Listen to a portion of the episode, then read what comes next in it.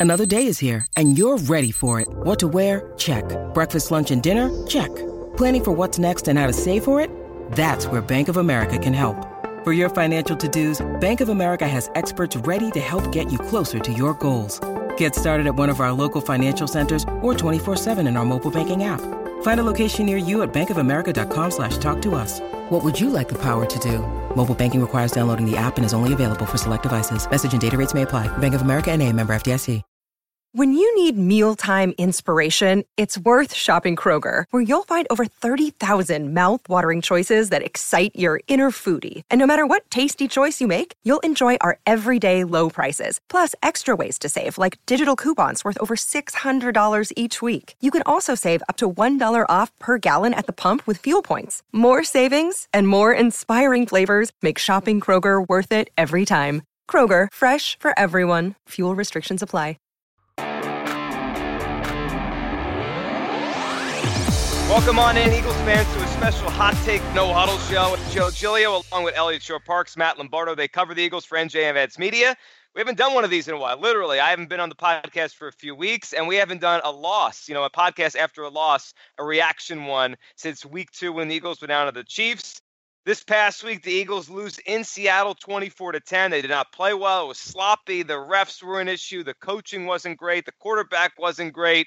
There's a lot to talk about. We have a lot of your reaction on Twitter, a lot of your reaction on email. Let's get into it as, as we get into a big week here with the Eagles. They'll be in Los Angeles for the full week, the Rams on Sunday. But let's rehash what happened and, and get to a lot of reaction here. Eliot, it's been a couple days now. The Eagles I kind of forgot what this was like. The Eagles haven't lost in a long time, and for the first time in a long time, they didn't play well. It wasn't just they got beat by a great team. Seattle's pretty good, and they're great at home. But I thought, Eliot, the biggest theme, we'll get into a lot of the reasons, the Eagles just didn't play well on Sunday night.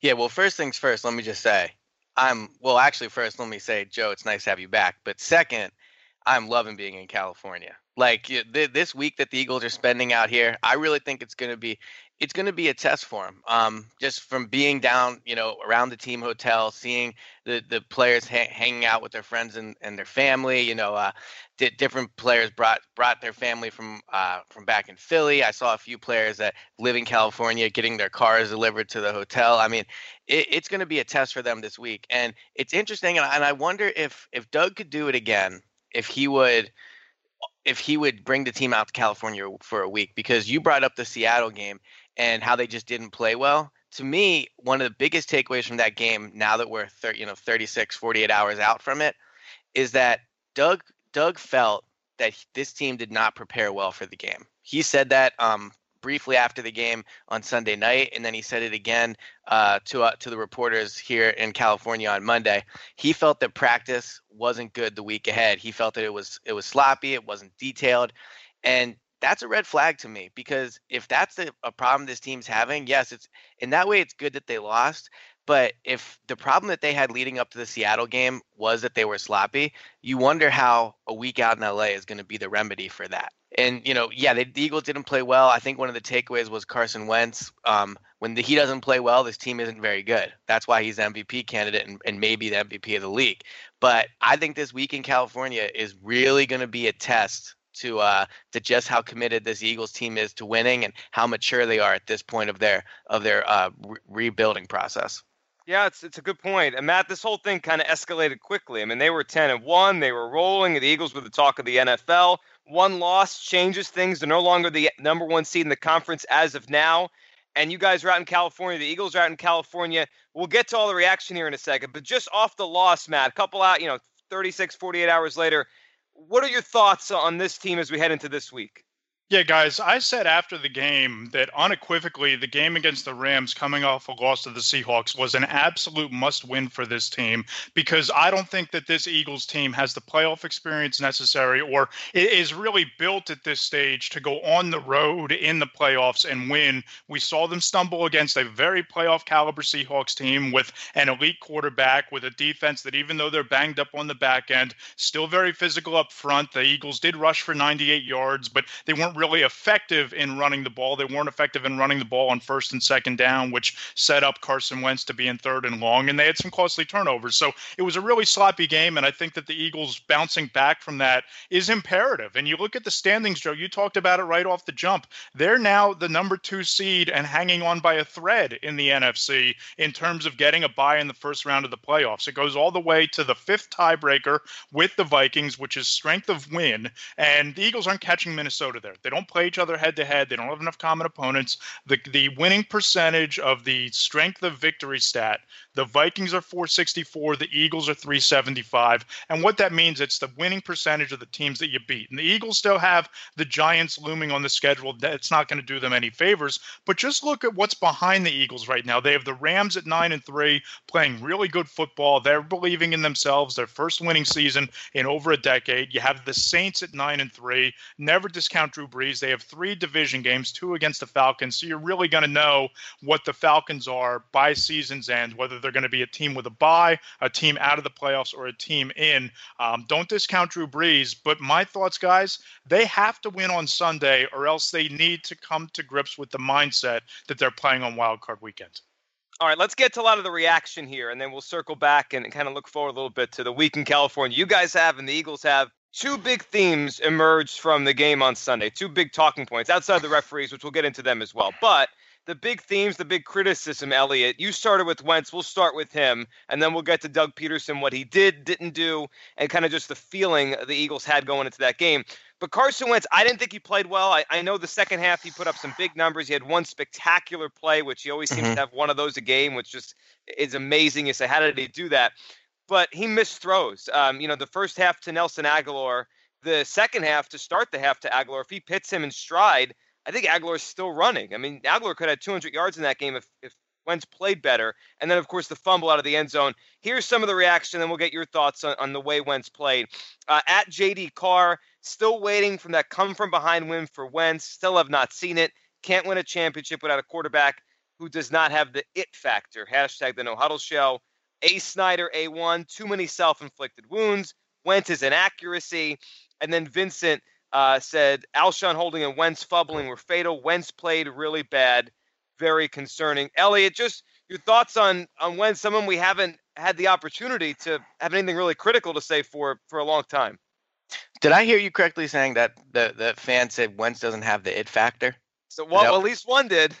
So I mean, I would disagree with that in my opinion. Um, I think Wentz has shown uh, he's shown part of it last year, and I think in the first 11 games this year, he's shown he does have that it factor. Um, that being said, I you know as many times as we've done this podcast this year and we've talked about Super Bowl aspirations and all those things, we've always said that their biggest the biggest um, threat to them is that they don't have the experience and they don't have the playoff experience that that the other teams have. That's what you saw in Seattle, and to a certain degree, I think that's what you saw with Wentz a little bit. Um, I mean, he he just didn't play well. For as much as we want to talk about, you know, the defense struggled with Russell Wilson. Um, I thought it was a rough week for the Doug for head coach of the year uh, campaign. I thought he, you know, made a few questionable decisions. At the end of the day, if Wentz plays better, there that game is much closer, if not a winnable game. I mean, you mentioned the throw to Agholor. That's a throw he absolutely has to make. Even the completion, the 32-yard completion they had in, I think it was the third quarter. If he throws that better, Agholor might score on that. Um, and then the fumble going in. I mean, that's that I think falls more on the line of just a great play by Sheldon Richardson, but it's still unacceptable if you're a quarterback to fumble the ball like that as you're going into the end zone in such a close game. So, I mean, for all the praise Wentz gets every week, he gets plenty of it nationally. He certainly gets a lot of it on this podcast. This is not the week for him. He was really bad, and he's the top reason they lost the game. Yeah, Eliot, we talked about this a little bit on the post-game reaction pod from CenturyLink, and it's the fact that all year we've talked about Carson Wentz rising to the occasion, being dominant, the numbers that he's putting up, and he's really been the catalyst to the Eagles' success. I think that Sunday night was the first time, and going back and rewatching the game on the flight a little bit on the way down to Los Angeles yesterday, I thought this was the first time that he kind of shrunk to the moment. And I don't put mm-hmm. all the blame on him because Seattle did a really nice job of pressuring him specifically up front, and Halapoulivaati Vaitai He was just getting beat left and right, didn't play well, and the result was Carson Wentz not having a lot of time in the pocket. And as a result, after he got hit a couple of times, there were two or three throws where he was really flat footed in the pocket. His mechanics seemed off. Like we talked about missing that throw to Agholor in the first quarter. I put it on Twitter during the game after it happened. I knew it was early and I didn't want to sound like I was overreacting, but that felt like a game deciding type of play because we can talk about the Eagles playing down to the moment. We can talk about um, Carson Wentz, you know, reverting back to maybe some of his mechanical mistakes that he made as a rookie and feeling the pressure both of the crowd, both of the actual pressure of the pass rush. But I just don't think that he played all that well, as you said. And I think that when you have two teams like the Seattle Seahawks that needed that game, I mean, they lose that game, basically all hope for them winning the division is lost. Basically, uh, tiebreaker situations with them and the Falcons and the Panthers are lost. They needed that game. They played like it. It was a hostile environment. And I thought that Wentz kind of shrunk in the moment. And I don't think that, you know, he got a whole lot of help because the receivers didn't get a whole lot of separation. Zach Ertz got hurt. And the offensive line, outside of maybe Lane Johnson and Jason Kelce, didn't play all that well either. No, they didn't. Uh, we, but Wentz, Matt, Matt mentioned Eliot, his mechanics, the, the throw, the overthrow to Agholor was so bad, and it just feels like the game on Sunday when, when they play teams like the Seahawks in the playoffs, when they play teams with really good quarterbacks in the playoffs, Drew Brees possibly, uh, maybe the Seahawks again with Russell Wilson, um, you know, any type of Super Bowl matchup, likely will have a great quarterback on the other side. Wentz has to at least match the other quarterback. They've gone so long where they play just a bunch of guys he's better than and their teams are better than. We haven't had a quarterback duel in a while. We might get another one on Sunday, but Russell Wilson just totally outplayed Carson Wentz on Sunday. And yeah, let, me just say too, um, I, I, I do agree with Matt that Wentz didn't rise to the moment, but let me let me throw this at you guys. Um, the, when I rewatch the game and you know I you know retake re kind of think about what happened, the the Seahawks were they were in Wentz's face from the jump. I mean, they hit him yep. early. Uh, they they hit him on that slide. They hit him uh, after a throw, and I I don't want to say it, it rattled him, but it does seem like uh, teams this year haven't really been able to get to Wentz number one, but when when when I've seen teams hit Wentz this year, he's more like just kind of clapped and looked towards the sideline and kind of walked away. He was engaging in a little bit, and I just I'll ask you guys: Do you think those early hits had had an impact on him? And I don't want to say it's a blueprint, but are we seeing that? You know, if you, if you're the Rams and you watch what the Seahawks did, yeah, you take a 15-yard penalty early in the game, but then you you know it turned into Wentz's worst game of the year. Uh, do you yeah. guys think those those those hits rattled him early on? Oh, I think absolutely. And we talked about this a little bit in the press box afterwards, Eliot. And I think you're absolutely right. Between the hit when he was sliding that wound up drawing the penalty, between a couple of hits in the pocket after he threw the ball, some brutal hits um, that didn't result as a sack because got there maybe just a hair late. The one he came up kind of grimacing, looked like he was in pain. I, I, think you're absolutely right. You got to remember, this is a veteran coaching staff with Pete Carroll. It's a very aggressive and dominant, uh, opportunistic defense that Seattle has, particularly in that front seven. And I think the game plan was, hey, you know, nobody has really gotten to Wentz this year. Uh, you know, let's rattle the kid. We're, they're in our house. We knocked him around last year when he didn't have a lot of weapons and he didn't play all that well. We can feed off of our crowd. It can kind of snowball and build some momentum behind us. And, you know, to the Seahawks' credit, they were able to generate the kind of pass rush on this offensive line to make that happen. And that's what concerns me, and not to look too far ahead to Sunday. But you have Michael Brockers and Aaron Donald. They're combined for 11 or 12 sacks on the year. That's another team that can get to Wentz, that can rattle him and make him uncomfortable in the pocket. He didn't respond well at all to pressure the other night. And if you're going to beat the Rams, it might get into a shootout situation because of all of their weapons on offense. If Wentz doesn't learn from that tape, or if they don't make the adjustments along the offensive line, like maybe putting Brent Celek over on Vaitai's side, maybe, you know, activate, maybe using Corey Clement in a pass chipping, helping situation. It could be another long night for Carson Wentz. I mean, he needs to respond to what happened on Sunday night against a defense that's capable of replicating that same blueprint. Yeah, it's a good point, and I'll throw this stat at you guys. So this is from this is from Pro Football Focus. The Eagles' offensive line allowed 27 pressures on Sunday night. Um, that's eight more than any other offensive line had this past weekend, and it was the highest number since 13 in week two against the Chiefs. So it's double that, more than double that. And then they haven't done that since week two. So it's been, you know, Carson hasn't faced this in a long time.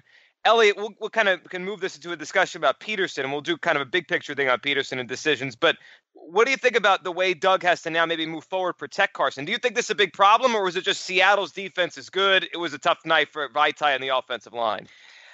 That's a tough question because on one hand, I do think Vaitai has played well this season for the most part. He's certainly among the five offensive linemen now that Peters is gone. He certainly uh, has, been the worst of the five. Um, we talk about shrink to the moment. I do think it's worth mentioning that if you look along that offensive line, Kelce is a veteran, Wisniewski is a veteran, Brandon Brooks is a veteran, Lane Johnson's a veteran. Uh, Vaitai's in his second year, so you know maybe the crowd, the the moment of playing in Seattle got to him.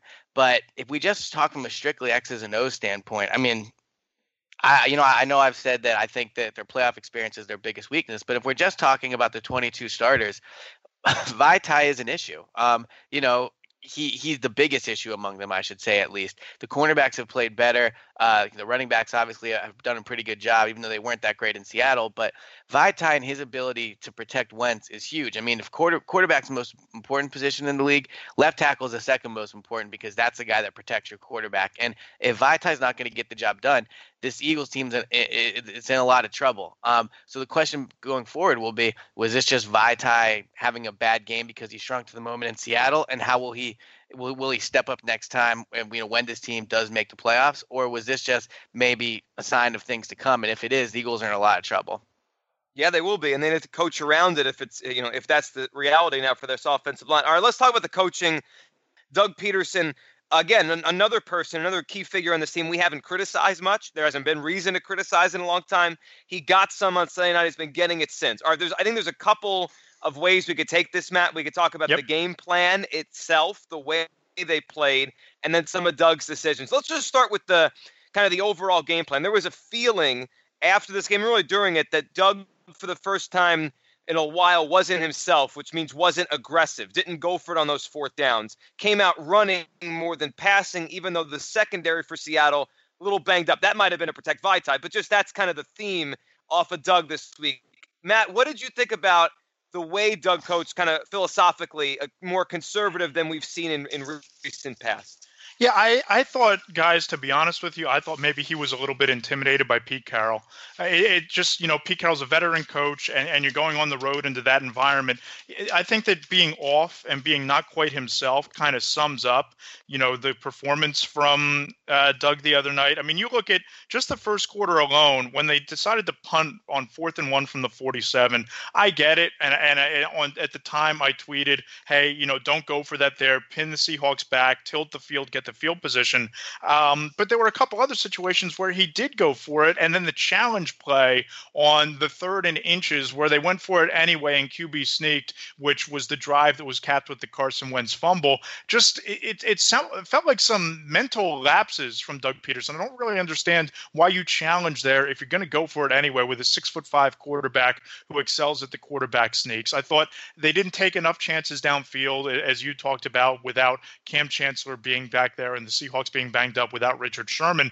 Um, it, it just didn't feel like Doug was as aggressive as he's been all year. And I think that we saw the 2016 version of Doug Pederson versus what we've seen in 2017. And, and Eliot, you and I touched on this a little bit during the game, just sitting there watching and going back and forth that felt like that Packers game. It felt like mm-hmm. that Packers Monday night game against Aaron Rodgers, where they had the one yard challenge spot, where you know you could question a lot of Doug's decisions in that game last year. I, I just think that whether it was not having his team completely prepared, whether it was being worried about the lack of preparation from practice, whether he thought that his team had gotten maybe too big of a head sitting there at 10 and 1 and they were full of themselves a little bit, whatever he was over guarded against, I think he, the pendulum swung way too far to the conservative side of things when he, this team has been so aggressive, when Doug Pederson has been so aggressive on the year. And you know, not to keep harping on the lack of experience, but again, Doug is also a young head coach, and I think that he did get a little conservative in, in a big spot there. And the issue with the uh, the forward pass or the, the the pass that looked to be forward by Russell Wilson that he should have challenged, he talked about that on Monday after the game, and he basically he got a little defensive. Um, you know, the, we the reporters asked, well, what, what what did you do wrong there? What what happened that you didn't challenge that play? And he said, well, what do you mean what happened wrong? And he he got a little defensive about the process, and he said essentially, he basically blamed not challenging that call on the fact that he had, had lost a challenge already on that Torrey Smith uh, challenge, which which you mentioned, I agree was not a good challenge when when you already have fourth and inches and a big quarterback. But he basically said because he lost that challenge, he was hesitant to challenge something else, and the Eagles didn't get a good look at it. So in that way, it does make sense. But I just think sitting in the booth there, being in the stadium, that felt like a huge. I mean, it was a huge play, but also it just completely swung the game back in the Seahawks' favor. So I just think the fact that Wilson's running down the middle of the field, I would have challenged it and just taken the shot there because the, the yep. chance the chance he didn't do a, a, forward pass there seemed very slim. Um, so I think Doug, I don't want to say he shrunk to the moment as well, but I, I do think he uh, he got his first taste of of coaching on the road in a big playoff game. And no, the results weren't encouraging, but I think you know just like Wentz in a way.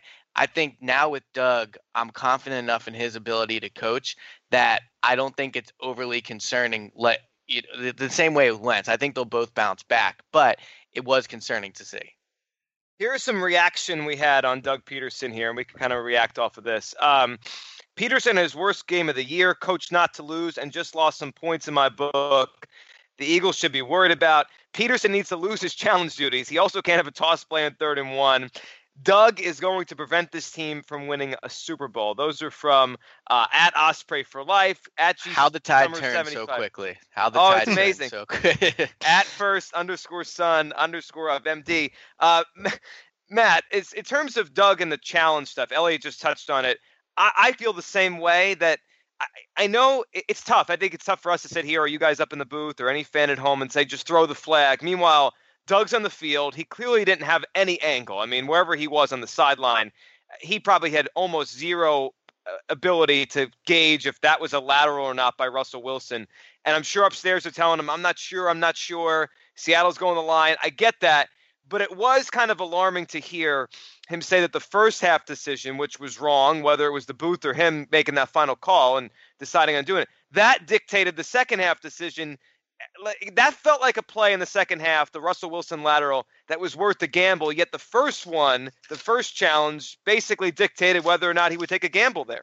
Guys, let's not forget that if he challenges that play and it gets overturned as it should have and as it probably would have, that was a third down and eight play. And that forward pass, that's a penalty and a loss of down. So it's fourth yep. down. So, you know, I, I, really can't understand. And I get it that the, the answer of, oh, well, we didn't have protractors in the booth like they do on TV and it's limited time and blah, blah, blah, blah, blah, blah, blah. But as a head coach and as whoever is advising him from the booth, you have to weigh the risk versus the reward there. The, the risk is, okay, you lose a timeout. So so maybe then you only have what at that time would have been what two timeouts remaining in the second half, and and you lose your second challenge. That, over, that's no yeah, you have no more challenges. Okay, and that that's all well and good, but the benefit is there's a very good chance you're getting the ball back there.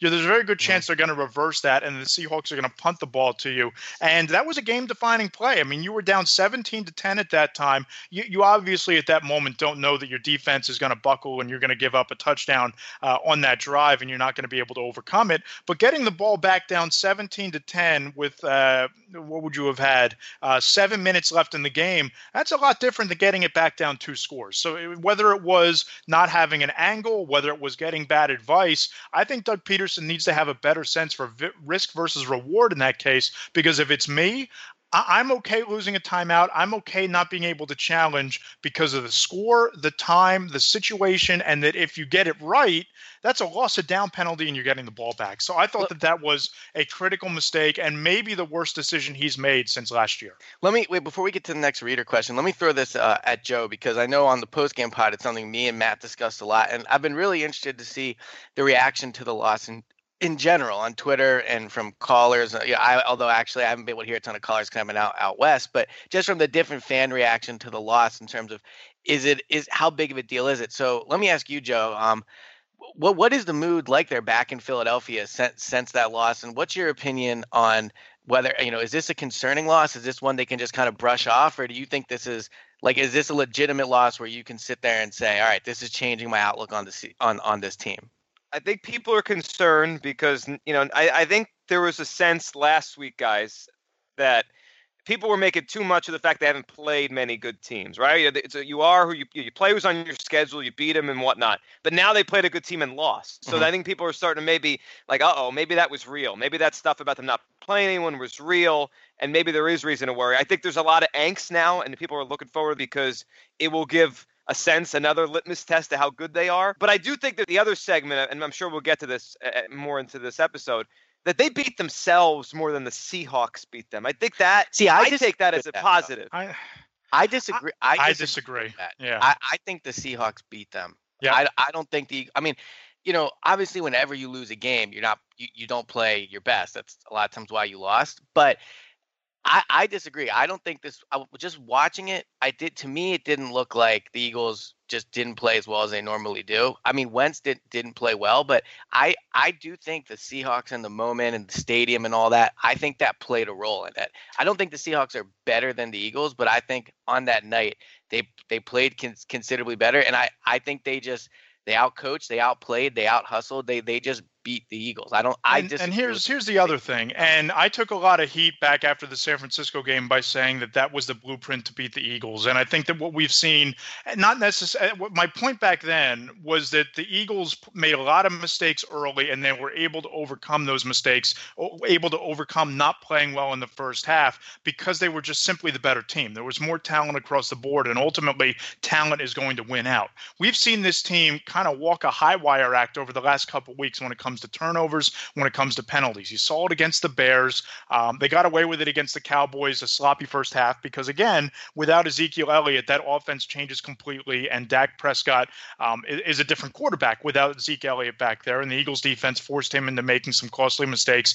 and Wentz turned it around in the second half. You talked to Jason Kelce, you talked to Lane Johnson, you talked to Torrey Smith after the game on Sunday, and guys, they all said the same thing. Uh, Jason Kelce flat out said, you know, we've had a lot of penalties, we've had a lot of turnovers, and you can play that way and win when you're the better team. The point here is the Seahawks and the Eagles, the discrepancy between the two of them, just as it's going to be on Sunday, because I think the Rams and Eagles and the way that they're built, they're really a mirror image of one another, and the talent gap isn't all that different. But Sunday night, you saw two playoff caliber teams. You saw two teams that are built to win in the postseason, and it can be one penalty, it can be one overthrow, it can be one mistake that determines the game. I think that Eagles fans have really gotten high on this, you know, 17 point wins and putting up 51 points on the number one defense in the league. We lose sight of what competitive football is supposed to look like. And, you know, the stats weren't all that different. The Eagles rushed for 98 yards. I believe that the, the Seahawks rushed for something like 101. Um, time of possession wasn't all that different. It's just those one or two mistakes cost this team. And playoff caliber teams, Super Bowl caliber teams, they don't make as many mistakes as the Eagles have made over the last couple of weeks. They've gotten away with it before. They're not going to get away with it against teams like Seattle, against the Rams, against the Vikings, and if they somehow make the Super Bowl against the Patriots or the Steelers. Well, that's fair. No, they won't. I mean, you saw that. They, they're not good. No team really in the NFL is good enough against another good team, especially on the road, a desperate Yep. team Yep. to play like that and win. But here's why I say they beat themselves. Uh, they had 16 more plays. They had over 100 more yards. They had more yards per play. I mean, I can make a case if Wentz doesn't fumble the ball and he hits Agholor when he literally would have walked into the end zone. I, I think win he would have made it all the way. They win, or it's it's tied with a minute to go. Whatever. I agree. that- the game was that See, close but the, the only even though they played like garbage in, in moments. the only the only thing I disagree with you on, I agree with with the missing Agholor for sure. But I think we say well Wentz fumbled the ball. Uh, I think a more accurate way to say that is Sheldon Richardson stripped the ball out of Wentz's grip. Okay. All right, well, we'll change the terminology and say that he scores a touchdown. If he scores that touchdown, and if you hit Nelson Agholor and he scores a touchdown, that's a 21 point swing because the Seahawks went down, recovered that fumble, and scored. So to me, I, I'm with Joe. If you score on that drive when Wentz had the ball stripped or it fumbled it out of the end zone, and if he hits Agholor in the first quarter, it look. I mean, do the math. It, it's a tie ball game as it is, but I think they win the game. I think they win the game without those two. I don't. I don't think so. I don't. Just being there watching it, I think the Seahawks were the better team that night. I think they were more prepared for it. I think this is the first time I've seen all year a team out a team come out and smack the Eagles in the mouth and the Eagles just not be able to handle it at all. I think the the Seahawks were going to win that game regardless of it. And I mean, again, you you can say, well, if he hits Agholor, yeah, if he hits Agholor maybe it changes things a little bit. But the, the, fumble thing was not just Wentz jumping the ball. I mean, that was the Seahawks doing what they did all game, which is basically, in my opinion, outplay the Eagles. So I I I think that from the jump, you know, when they when they fell behind quickly, they fell behind ten nothing. And I tweeted this, and it, it's crazy to think, but you know, the, the, Eagles are ten and one. They have one of the best offenses in the league. They have the MVP candidate. When they fell, behind ten nothing, I was I, I was positive they weren't coming back. And it says maybe it says something about what I really feel about the team, but I think that was a feeling from a lot of people. I don't think a lot of people believe the Eagles were going to come back and win that game. No, it's what's a very difficult. I think we a lot of people last week because the Seahawks are down and they had lost two straight home games. It was like, oh well, Seattle's not a tough place to play anymore. And and you look up after the game, they're 48 and three in their last 51 home games. It's a tough place to play. I'm with you, LA. When they fell down, it felt like just not going to be their night. Let's get on to one more thing that was the theme from the game, and then we'll kind of look forward. And there's some response people remaining positive about the after the loss, which is is always a weird thing. Um, we had a, a, bunch of tweets about the referee. I want to get your the refereeing, uh, your thoughts. You guys were there in the building. What you thought of our the favorite subject? Yeah, I was gonna say Always. I really want to go first on this one. Go ahead. All right. so uh, here, I'll read the three, and I'll give you a stat, which I think is interesting if nothing else. All right. Uh, at 80 and Crawl said, not going to say the refs lost us the game, but it had an impact, which shouldn't happen in professional sports. At Cantanu 575, the Eagles could not beat the refs this time around at at not Ion Zero. Um, the refs were awful, but you might have that in the playoffs. Now I saw this stat actually. Angelo Cataldi, who um, who writes uh, once in a while, he threw this stat out. I didn't hear him say it, but I saw him write it. Uh, he so Tony Corrente was the, uh, the the lead referee on Sunday night. Seahawks are 18 and five when they have Corrente. Eagles are now 5, 10 and one under Corrente. Take those numbers for what they were, but just there that those are reality now. Uh, Tony Corrente, Ellie, you go first. Refs on Sunday night. I didn't think they were good, but I didn't think that's why the Eagles lost the football game. Eagles fans every week sound like a bunch of complaining soccer parents fans on the sideline, just complaining about the referee. Every call is every call that they get flagged on was a bad call. Every time something happens, they should have been flagged. That wasn't. It's it's the end of the world. It it it's. I am not saying it's pathetic, but it's every week. You you can't blame the referees for the, for the loss uh, at all in this game. The Eagles are a team. First of all, the, the Eagles are a team that sh- that struggles with penalties in general, and this isn't some big you know attempt by the refs just you know colluding together and making sure that they don't flag Fletcher Cox be, being held. I mean, the Eagles at times are a sloppy team. They're they're still a relatively young team at big positions, and it shows. And they they get flagged a lot. So you know, you can point to uh, what what a certain team's uh, record is when a ref's calling it or whatever. The Eagles did not play well on Sunday night. The refs had absolutely zero to do with it. Yes, I know the the Darby pass interference call wasn't a good one. I'm aware, but that was very early on in the game. The the Eagles did not lose this game at all because of the refs. And honestly, hearing fans complain about it every week, whether it's against Seattle, whether it's you know the Pete Morelli thing back from Carolina, they got to get over it. It is what it is. The referee being a ref's a tough job. Every week, every fan of every team feels like they're they're they're not getting the calls. And if the Eagles, and you know what that means, Eliot? That means the yeah. refs are doing their job because right. it, it's the same reason that everybody hates Joe Buck.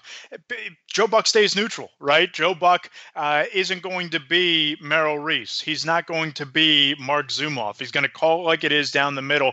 And you know why Joe Buck is one of the best announcers out there? Because you can fly into any city and every fan base is going to bitch and moan about the way Joe Buck calls games. It isn't an axe to grind against anybody. There's no fan base that he's out to hate or torture. Just like these refs the other night, we can talk about the records of games that they officiated and all of those things. I'm with you. I, I, don't think that the the refs had any impact on that game whatsoever. And if we want to talk about the lateral pass that wasn't called, that's a bang bang play live on tape. It's pretty much a bang bang play. But if Doug Pederson throws the challenge flag there and it gets overturned, that that changes the whole scope of that entire game. And I don't think we're looking at the refs the same way. And to hold that call against an officiating crew is silly because it looks like it comes down to inches or even centimeters as to whether or not that was a forward pass or not. Yeah, I agree. And, and the funny part, you brought up Buck, um, Matt. Joe Buck had a tweet in during the playoffs, and he like put two tweets that he had received next to each other and screenshotted it. And one was someone. It was during the um, the Yankees Astro series. One was someone from Houston. It was like, "You suck. You root for the Yankees." And then it was someone from New York. It was like, "You suck. You're rooting for the Astros." and it, Uh, I just thought it was perfect because I mean, obviously he gets that all the time. I I didn't think they were great at the Darby, but they weren't great on either side. The Darby play was obviously a penalty on the Eagles. It didn't even out. I mean, that stuff happens. The Eagles. It, that's like reason towards the bottom. If, if you want to even put it on a list of reasons they lost again, there's so many and other speaking, things. Speaking of referees, and this could be, an, I'm sure we got some emails about Alshon, but the the holding call, we're talking about big plays from the game. The Yep. holding call on Alshon, I believe it was on the first drive, or it was definitely early on in the game, where LeGarrette Blunt runs from the 14 yard line down to the four. Alshon has a pretty meaningless holding call where, I mean, I think Blunt would have, you know, got where he did without that. Mhm. Um, negates the run, pushes him back. Uh, I thought that was huge. And, you know, in Alshon's first game, I got a lot of heat for, for writing this, but in Alshon's first game since signing that extension, he was a non factor. He was basically who Alshon is the majority of the time. He had a few catches, he had, you know, somewhere between 50 and 70 yards, and he made a mistake. And It was a this week- blatant penalty. I mean, it, Right, it, it was a blatant you, penalty. You can't, yeah, you can't correct call. point to the refs. I mean, we can talk about it being a pointless penalty, which it was. He blatantly held there. So for fans saying, "Oh, you know, why'd you throw that flag?" or "There's holding on every play," or, or, or what else is being lobbed in our direction on Twitter the other night. It was a blatant call, and it was a call that had to be made. I, I don't want to get into a whole Alshon Jeffery debate because we're 35, 40 minutes into the podcast. I kind of dispute the notion that he's a non-factor, quote unquote, most of the time. Um, but he didn't play well on Sunday night. I, I agree with you. Nelson Agholor was the better receiver. Um, but you look at what what Alshon Jeffery had did in the previous weeks against Denver, what he did against uh, you know the the Bears the other day against his former team. He has big games. He has big moments. Um, but you know, he's not a top three or four receiver in the league, but he's also not the 40th receiver in the league either. Well, statistically, he might be. I'll have to look it up, but I mean, he's not. I mean, he's not being paid like the 40th receiver. He's being paid like a, a top 10 guy. Statistically, between catches and yards, I don't think he's is he's in the top 15 or 20. So, uh, Joe, what do you think of the deal? You haven't had a chance to really. Uh, I feel I, I said on the blast pod, I feel I feel bad for Matt that he, he misses his chance to to shine about the deal, and then Alshon has a bad game first time he's on the uh, on on on the pod. But Joe, what do you think of the uh, uh, extension? I wasn't surprised they extended him because that's that's like that's what the Eagles always want to do, keep their guys. And, and I mean, look, if you told me before March that they got Alshon on a five-year, sixty-one million dollars deal, which I think when you add it all together, the one-year deal he's on plus what they just gave him, I would have said that's a good deal. I was a little surprised at all the guaranteed money because I had just haven't been overly impressed with what he's been this year, and I worry about his body moving forward.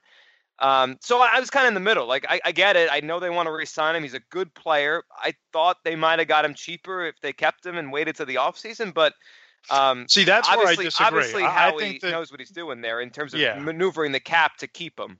Yep. I think that if you waited until the offseason, there are going to be a lot of teams with a lot of money to spend. The cap goes up every year. And you look at the names that are going to be available Allen Robinson coming off a torn ACL, Larry Fitzgerald in the twilight of his career. There aren't many big name top flight wide receivers. And all it takes is one team to come in and say, hey, Alshon, we'll guarantee you $16.5 million per year. Say the Cleveland Browns, for example. You know, th- there are teams that can throw silly money around. That's how you wound up losing Jeremy Maclin, that a team comes in at the last minute and outbids you. I know that's no way to do business in terms of situations with Macklin versus Jeffery, but it's proactive to lock up the players that you think are part of your core. And when we talk about Carson Wentz's continued development, I don't know that he stays on this trajectory without a, a veteran, talented wide receiver of Jeffery's caliber. And I don't know how you give him that for this year and then take that asset and that weapon away next year. So I, I think this is a long term play much more than it is a one or two year deal for the Eagles. Yeah, that makes sense. Um, but on Sunday, at, off his first game uh, the, with the new contract, Nelson Agholor was obviously the best receiver they had on the field. Yep. He gets open the most, and maybe that's just a product of the offense and the way Doug schemes it. But uh, I feel like if there's a big play, I feel like Nelson's the one uh, I think is going to make it. All right, let's look forward a little bit here. I know you guys will do a preview podcast. You'll be out in Los Angeles, the, the California trip all week with the Eagles. But just there was some positives off of the game in terms of reaction and in terms of people feeling that you know this thing is not over yet and there's a lot look there's a lot for the eagles to look forward to on sunday and there are a lot of people who feel like hey there's a big game on sunday there's still a lot of positives eliot how do you feel as we just look at this team heading into sunday and in terms of where they're at and the positives off of They lost the game, but now it's a big challenge against the Rams. So from from being out here in LA, uh, I think, and I really hate saying this because I've been so like they're gonna smoke the Rams. The Rams aren't that good. Blah blah blah.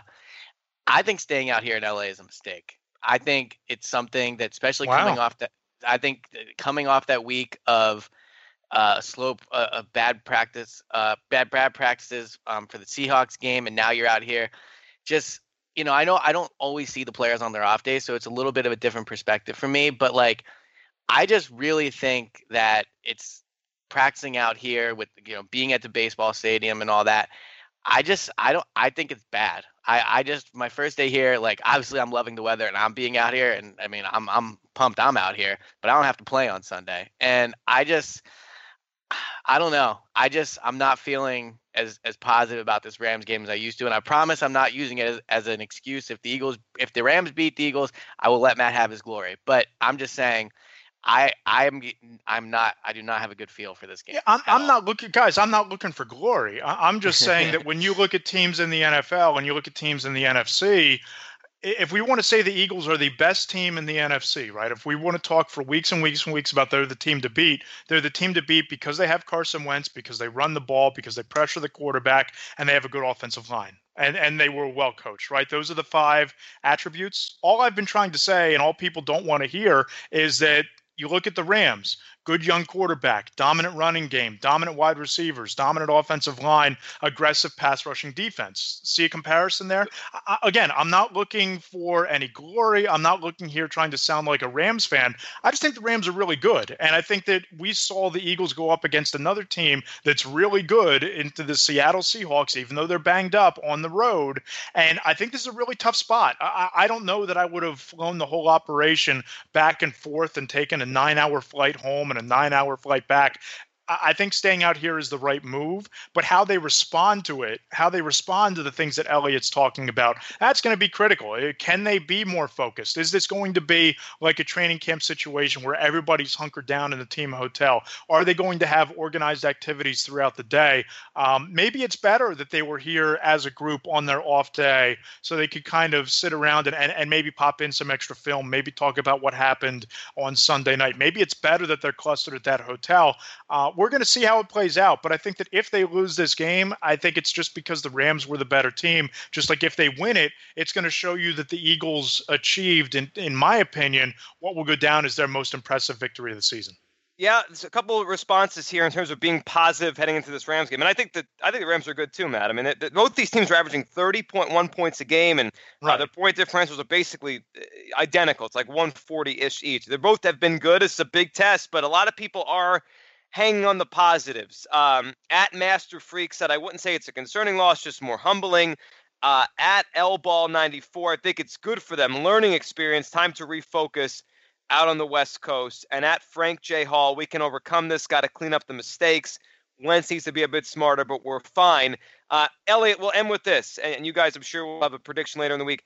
How big do you think this game is? Not just in terms of, I mean, obviously the reality is if they don't win, they're probably not going to get the number one seed. That's probably going to be out. But I just mean their psyche in terms of what they can accomplish. Do you put this as? I think you might have said it on the podcast. Is this a must win? Is this a very big game? How do you look at this game now compared to what just happened in Seattle? If they lose both the, the Seahawks game and this Rams game, I think it dramatically changes how we look at this team like dramatically. So in that way, it's a must win. I mean, look, they're going to make the playoffs. They're going to host a they're going to host a home playoff game, and if they win that game, you'll look at you look at the team differently heading into the second the to into the second round because probably they'll, they'll on have the some momentum, right? All that stuff. But my point is, if they lose both of these games, it, it's huge. Um, and I think it's absolutely a must-win game for their psyche, for the standings, for all that stuff.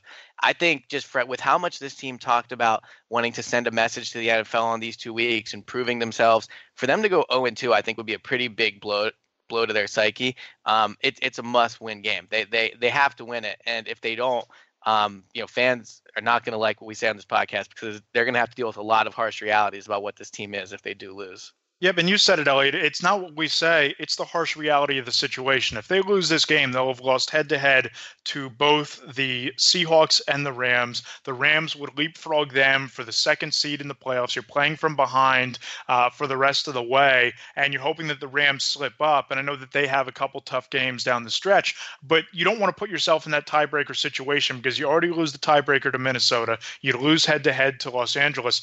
I think this is an absolute must win because I don't believe in this team going on the road in a second round playoff game. And at all costs, you have to avoid playing that first playoff game because if you host the Seattle Seahawks coming east, if you host the New Orleans Saints coming east with Drew Brees or Russell Wilson, those are two losable football games. And you can talk about all you want that this team wasn't supposed to be here, that they exceeded expectations. If you start 10 and 1 and you lose at home on wild card weekend, that's a monumental disappointment. And I think that winning this game kind of turns the tide. You come back home, you reset with a game against the the Giants, which is going to be no picnic at MetLife, especially with a new coach. But you reset, and I think that you kind of keep pace to at least at the bare minimum get the bye. And players have been talking about getting a bye week for at least the last two games afterwards. So this is a must win because if you lose this game, it becomes much more difficult to get that bye week and to get any more than one home game during the playoffs. Yeah, I'll say I'll end with this. I think it's going to be the pivot point for where they are in January for the how this season ends. Uh, you know, I guess you call it a must-win for those from that perspective. Obviously, they're ten and two. Like it's not really a must-win, but for all the things you guys are talking about, it feels like it. So the Vikings play in Carolina on Sunday. They could lose that game. The Eagles win. All of a sudden, they're probably the number one seed again. And I don't. Or they could the, win. Or they right. Or the or Vikings the could go in and win. Totally. Don't don't don't, don't don't shortchange Case Keenum in that defense. No, I'm not. But don't shortchange Case Keenum is a sentence I thought I would never hear. Neither did you? I mean, if you watched him lately, though. No, I know. I agree. It's just funny that that's what we've reached with him. But it's I, funny. I this weekend will just I think we'll flip everything. If Minnesota loses, and they could certainly win, and the Eagles win, I think it turns again. And I don't think the Eagles will lose this season if they win this game. If they want to play out each week, I don't know how Doug's going to rest guys in Week 17. But the other way, like Matt, you were alluding to, yeah. Case, Case Keenum can win Sunday again. The Eagles could lose, the buys out, and then we're wondering if they're going to even get uh, or the first round uh, home field advantage out, and then we wonder if they're going to get buy. So we'll have a whole different conversation next week on their trajectory based on this game, guys. Enjoy California. This has been fun, and Eliot, I'm looking at it. What are we at? 310 reviews on the pod. Yeah, we're getting up there. Yeah, something like that. We wanted 310 by the Rams game, so we're already ahead of that. Which obviously we got it before the Seattle game. We're ahead we of pace. We did. Unlike the Eagles, we're keeping pace here. They're they're falling off a little bit. We're keeping pace. So I appreciate everyone, and uh, I'm looking forward to uh, Fan Friday because we asked uh, people to say where they're listening from, and we got a ton of different answers. The little, uh, I will say quickly, we got a few people from North Dakota, which I liked because I didn't think no one had said that before, so that was cool. But uh, I look forward to Friday reading some reviews and uh, talking about where you guys are listening from. So if you're listening and you haven't done it yet, and you want to have your review and you know a shout out to your hometown read on the pod, get that done before Friday because we'll, we'll, we will do it on Friday. Sounds great, Matt. As always, thanks for doing this. Enjoy California. Looking forward to the week. Looking forward to the game, and uh, we'll talk to you next week, Joe. You got it. Thanks, Ellie. Enjoy California. Yep. Talk to you guys soon. And thanks to all of you for listening to this episode of the No Huddle Show. As Eliot was saying, subscribe on iTunes, and anywhere you listen to podcasts, and leave us a rating. We're looking for as many as we could get on this on the path as we go through this season. Thanks for listening right here on NJ.com.